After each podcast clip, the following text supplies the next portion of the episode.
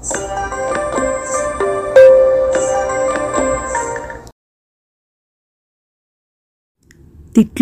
శాపనార్థాలు. ఒక గ్రామంలో ఒక వడ్డీ వ్యాపారి ఉండేవాడు. వాడు పరమ పాపిష్టివాడు. అందుచేత వాడికి ఎప్పుడూ దేవతలు కనిపించకపోయినా పిశాచాలు మాత్రం తప్పక కనిపిస్తుండేవి. పిశాచాలను చూస్తే మంచివాళ్ళు దడుచుకుంటారు. కాని పాపిష్టి వాళ్ళకు పిశాచాల భయం ఉండదు. ఈ వడ్డీ వ్యాపారి ఆ గ్రామంలో ఉన్న ఒక పేదరాలికి అప్పు ఇచ్చాడు.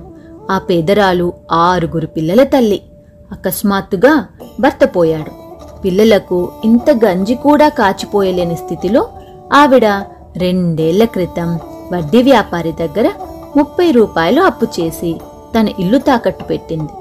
మరుసటి ఏడు ఆమె పాత బాకీ చెల్లించకపోగా మరొక పదిహేను రూపాయలు అప్పు చేసింది. వడ్డీ వ్యాపారి ఆ బాకీలకు వడ్డీ కట్టి వడ్డీలకు మళ్ళీ వడ్డీలు కట్టి అంతా కలిపి నూరు రూపాయలు లెక్క తేల్చాడు. పేదరాలుండే ఇల్లు నూరు రూపాయల కన్నా ఎక్కువ ఖరీదే. అయినా ఆ ఇల్లు ఖాళీ చేయించి స్వాధీనం చేయించుకుందామని వడ్డీ వ్యాపారికి దుర్బుద్ధి పుట్టి ఒకనాటి ఉదయం పథకం ప్రకారం వీధిలోకి అడుగుపెట్టాడు. సరిగ్గా ఆ సమయానికి ఒక పిశాచం తన ఇంటి ముందు పోతూ వడ్డీ వ్యాపారికి కనపడింది. ఏమిటి గిరాకీ? ఇలా వస్తున్నావు? ఇవాళ మా ఊళ్ళో ఎవరికన్నా మూడిందా ఏం? అన్నాడు వడ్డీ వ్యాపారి పిశాచంతో. నిజమే మీ ఊరు వచ్చి చాలా కాలమయ్యింది. ఏమన్నా ఆహారం దొరుకుతుందేమోనని బయలుదేరి వచ్చాను. నువ్వు ఎందాకా? అని అడిగింది. పేదరాలి ఇల్లు స్వాధీనం చేసుకోబోతున్నానని వడ్డీ వ్యాపారి తాను పెట్టిన అప్పు గురించి దాని మీద పెరిగిన వడ్డీ గురించి తిరిగి చెల్లించలేని పేదరాలి పరిస్థితి గురించి పిశాచానికి చెప్పాడు.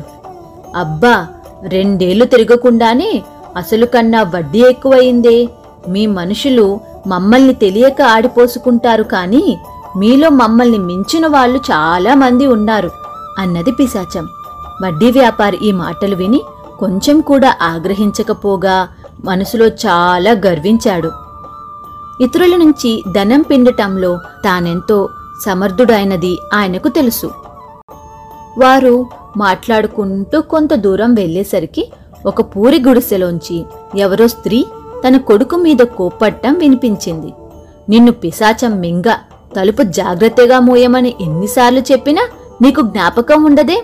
మాయదారి పిల్లి వచ్చి కాస్త వెన్నంతా మింగిపోయింది అంటున్నది. అదిగో నీకు ఆహారం. ఆవిడ తన కొడుకును నీకు మింగబెడుతుందట. హాయిగా వెళ్ళి మింగు అన్నాడు వడ్డీ వ్యాపారి పిశాచంతో. పిశాచం నవ్వి అది మాట వరుసకు అన్న మాటే కాని ఆవిడ మనస్ఫూర్తిగా తన కొడుకును నాకిస్తానంటం లేదు. ఇంత అనుభవం ఉన్నవాణ్ణి నాకు ఆ పాటి తెలియదా? అన్నది. మరికొంత దూరం వెళ్ళాక ఒకచోట భార్యాభర్తలు ఒకరినొకరు కోపంతో తెగ తిట్టుకుంటున్నారు. ఒకరినొకరు నిన్ను పిశాచం మింగ అని తిట్టుకోవటం విని వడ్డీ వ్యాపారి పిశాచం కేసి తిరిగి ఇది ఇంకా మంచి అవకాశం. ఒక్క దెబ్బతో ఇద్దరిని మింగవచ్చు అన్నాడు నవ్వుతూ. పిశాచం తల అడ్డంగా తిప్పి అవి తిట్లే కాని నిజమైన శాపనార్థాలు కావు. ఆ సంగతి నీకు తెలియదు. మన దారిన మనం పోదాం పదా అన్నది. వారు మరికొంత దూరం నడిచి పేదరాలిల్లు చేరుకున్నారు. వడ్డీ వ్యాపారి ఇంటి తలుపు తట్టాడు. పేదరాలు వచ్చి తలుపు తీసి వడ్డీ వ్యాపారిని చూసి ఏం నాయనా? అని పలకరించింది. మరేం లేదు పిన్ని. నీ బాకీ అసలు ఫాయిదాలు చేరి గొలుసు వడ్డీ లెక్కన నూరు రూపాయలయ్యింది ఇల్లు నాకు తాకట్టు పెడితివి.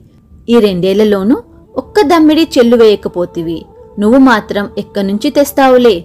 ఇల్లు బాకీకి సరిపోతుంది. అందుచేత నువ్వు ఇవాళే ఇల్లు ఖాళీ చేసి నాకు స్వాధీనం చేసి బాకీ చెల్లు వేసుకో.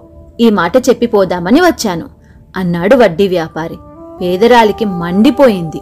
నీ కడుపు కాల నిన్ను పిశాచం మింగ నలభై ఐదు రూపాయలు చేతిలో పెట్టి ఇల్లు కాజేస్తావట్రా? ఉండు నీ సంగతి చెబుతా అంటూ లోపలికి వెళ్ళింది. ఆవిడ వెనక్కు తిరిగిన మరుక్షణం పిశాచం వడ్డీ వ్యాపారిని గుటుక్కున మింగి తన దారిన తాను వెళ్ళిపోయింది. పేదరాళ్ళు వడ్డీ వ్యాపారికి దేహశుద్ధి చేయటానికి చీపురు కట్ట తీసుకువచ్చేసరికి బయట ఎవరూ లేరు. వీధి వీధంతా నిర్మానుష్యంగా ఉంది. ఇంతలోనే ఏమైపోయాడబ్బా? అనుకుంటూ పేదరాలు తలుపు వేసుకుంది.